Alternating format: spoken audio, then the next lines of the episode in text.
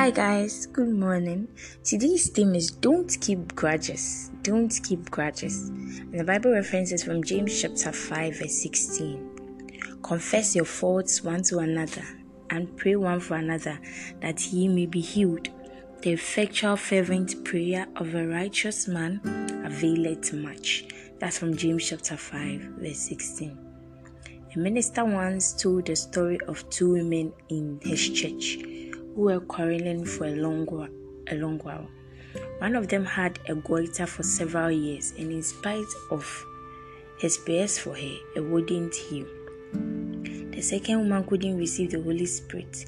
She just couldn't speak in other tongues, even though he had prayed for her several times to receive the Holy Spirit. One Sunday morning, while he was sitting on the platform during the service, one of them arrived and found a seat but soon as she noticed the very next seat was occupied by the other lady, she stood up to change her seat. At that point, the pastor flounced off the platform to meet them and said to them, I'm not having any more of this. You either get together as sisters or get out. Suddenly, both women broke into tears and began to apologize to each other. Both of them were ready to take the blame as they cried and hugged each other. Right there before their eyes, the goiter disappeared. And the other woman was filled with the Spirit and speaking in tongues. This is wonderful. Evidently, those grudges had prevented the manifestation of these blessings in their lives for years without them realizing it. All they needed to do was to admit their faults to each other. That's what we read in our theme verse confess your faults one to another.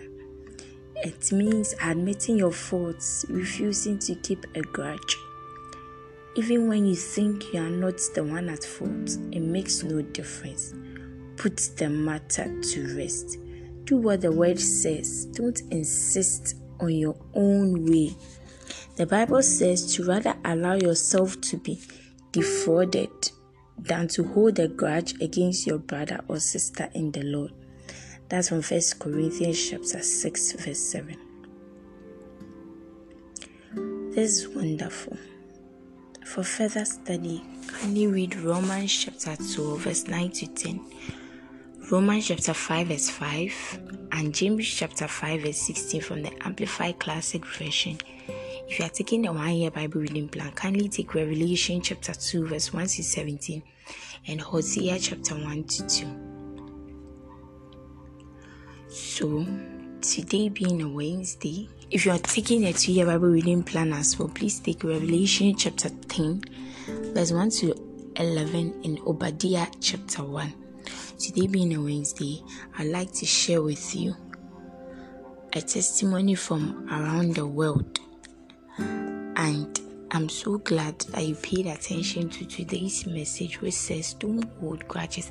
Sometimes the reason why some blessings don't come is because of grudges we are holding. So we all have to ensure that we work on our issues and let love lead in our relationships.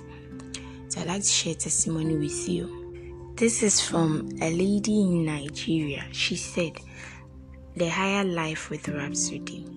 Life was quite ordinary for me until I came in contact with the messenger angel and got ushered into the higher life. My relationship with the Holy Spirit became more intimate. My family has recorded countless testimonies since we began reading the daily articles, taking the prayers and confessions, and studying the Bible, reading plans.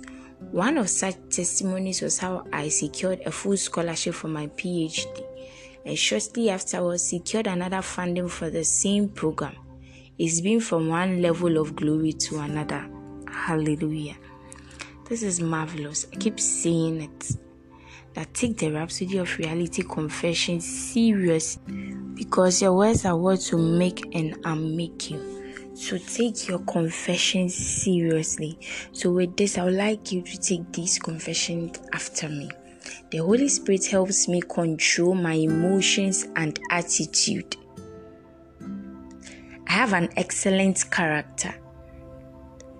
And wherever I am, I create an atmosphere of love, kindness, and grace. Consciously, I overlook the wrongs of others because I'm the love child of a love God. With his nature and character of love in me. Hallelujah. I believe you were blessed by today's message. Don't keep grudges. Don't hold grudges and take your confession seriously. Repeat them. Take the one year Bible reading plan seriously. The further study, read it.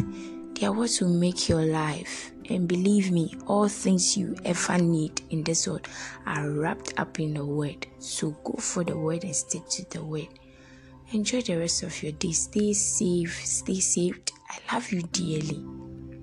And I'll speak to you tomorrow. 拜拜。